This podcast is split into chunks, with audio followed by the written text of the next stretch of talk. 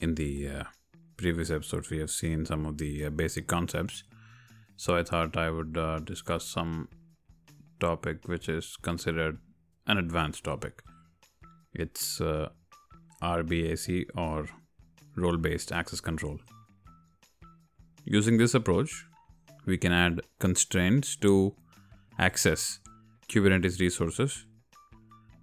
RBAC is used by Kubernetes for authorization. For example, giving access to a user, adding or removing permissions, and setting up rules, etc. This adds security to a Kubernetes cluster. There are three key points of RBAC. The first one is subject. Subject could be users, groups, or service accounts. The second key point is resources. Kubernetes API objects, which we will operate on, are resources. And the third one is verbs. The operations which we want to do with our resources are called verbs. So, why do we need RBAC? In a business with multiple teams and departments accessing the Kubernetes cluster, each person needs to have some amount of security from one another. A member in one team may be accidentally interfering with the other team's work. One developer might accidentally delete the work of someone else, or worse, one member can accidentally gain visibility into a secret project. In these cases, RBAC is mandatory. By default, RBAC is enabled in Kubernetes. The RBAC API declares four kinds of Kubernetes objects role, cluster role, role bindings, and cluster role bindings. We can describe or amend them using tools like kubectl. Let's first see role and cluster role. An RBAC role or cluster role contains rules that represents a set of permissions. Permissions are purely additive. That means there are no deny rules. A role always sets permissions within a particular namespace. When you create a role, you have to specify the namespace it belongs in. Whereas a cluster role is a cluster wide role, as the name implies. The resources have different names, role and cluster role, because a Kubernetes object always has to be either namespaced or not namespaced. It can't be both. Cluster roles have several uses. They can be used to define permissions on namespaced resources and be granted within individual namespaces. They can define permissions on namespaced resources and be granted access across all namespaces. They can also define permissions on cluster scoped resources.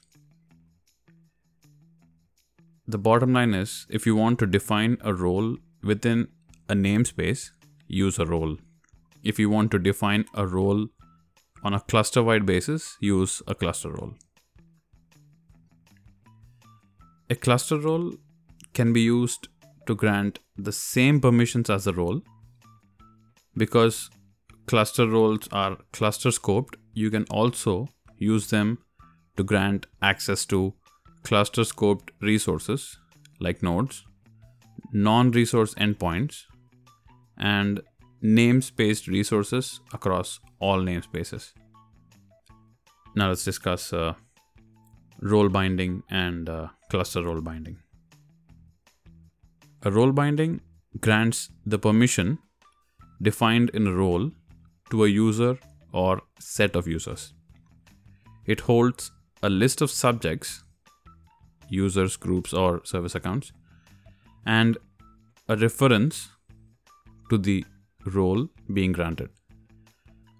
A role binding grants permissions within a specific namespace, whereas a cluster role binding grants that access cluster wide.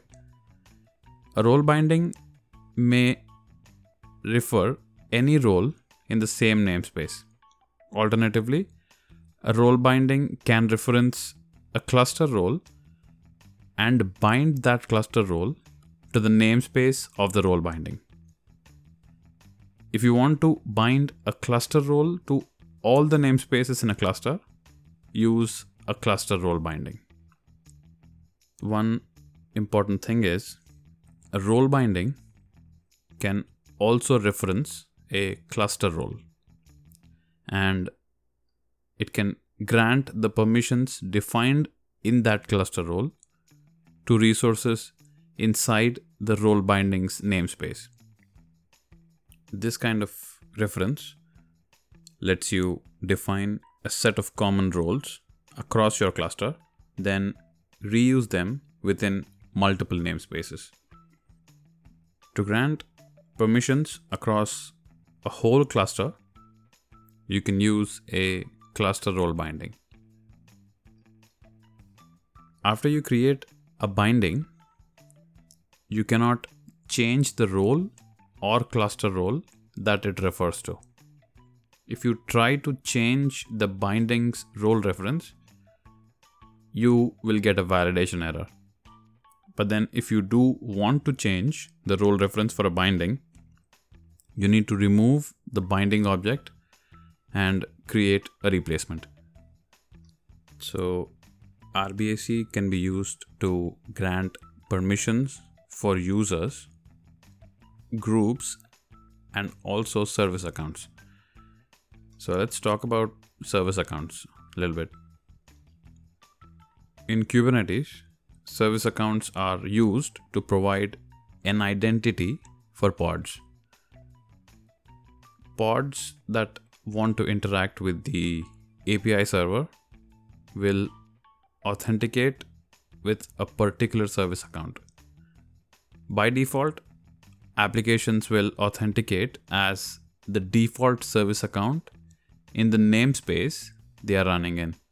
This means, for example, an application running in the test namespace will use the default service account of the test namespace.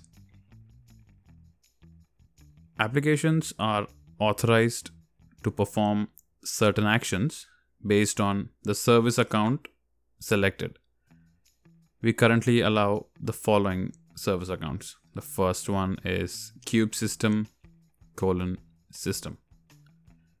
This is used for admin access in the kube system namespace. The second service account is kube system colon default. This is used for read only access in the kube system namespace. The third one is default colon default. This gives read only access to the Kubernetes API. And the fourth one is asterisk colon operator. This gives full access to the used namespace and read write access to TPR storage classes, persistent volumes in all namespaces. We should also note that additional service accounts are used by Kubernetes Control Manager to allow it to work properly. So, this is it for this episode. As always, you can write to me at kubernetes at cent.com. And that's it for this episode. Thanks.